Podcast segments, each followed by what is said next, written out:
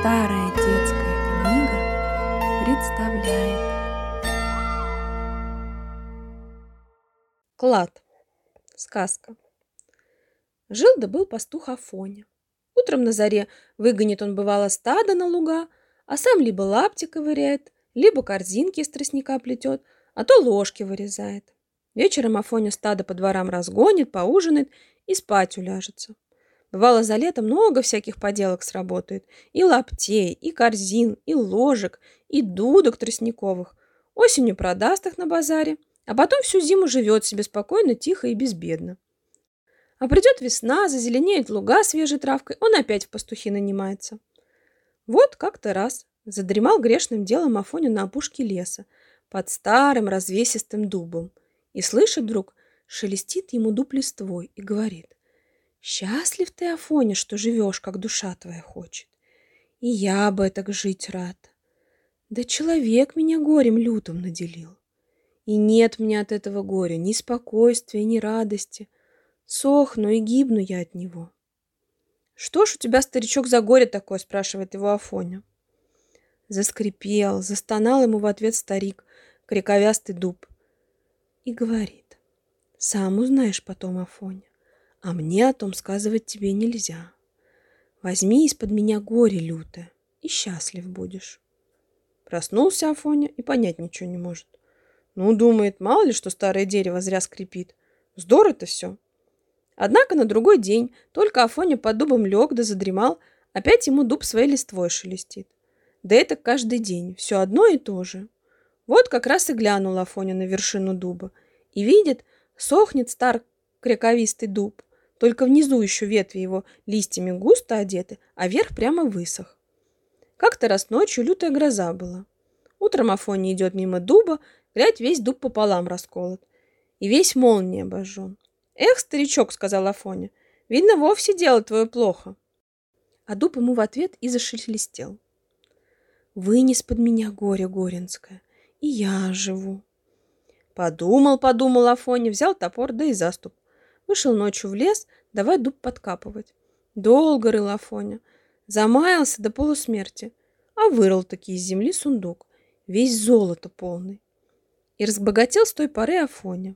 Из пастухов ушел, купил себе избенку, заперся в ней, сидит у себя день-деньской, да все деньги считает. Исхудал Афоня, изнемог, а все боится и носу на улицу высунуть. Кажется ему, что все о его богатстве знают, что вот-вот нагрянут на него и отнимут у него все добро. Ночью не спит, днем не спит, все богатство свое пересчитывает, да из мешка в мешок пересыпает. И даже куска хлеба ему, бедняги, перекусить некуда. И тошно стало, наконец, бедному Афоне. Так тошно, что и свет белый не мил ему стал. Что ж ему за жизнь такая, горе чистое? Запер Афоне избушку, сундучок с собой захватил и пошел в лес к старому развесистому дубу. И видит Афоня, что вовсе ожило старое дерево. Пошли на нем расти новые побеги, свежей молодой листвой.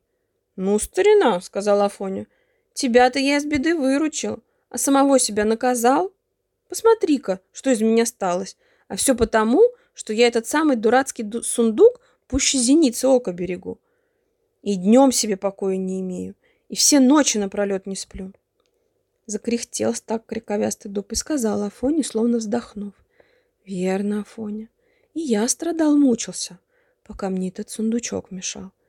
И только когда ты из-под меня его вытащил, легко стало моим корням.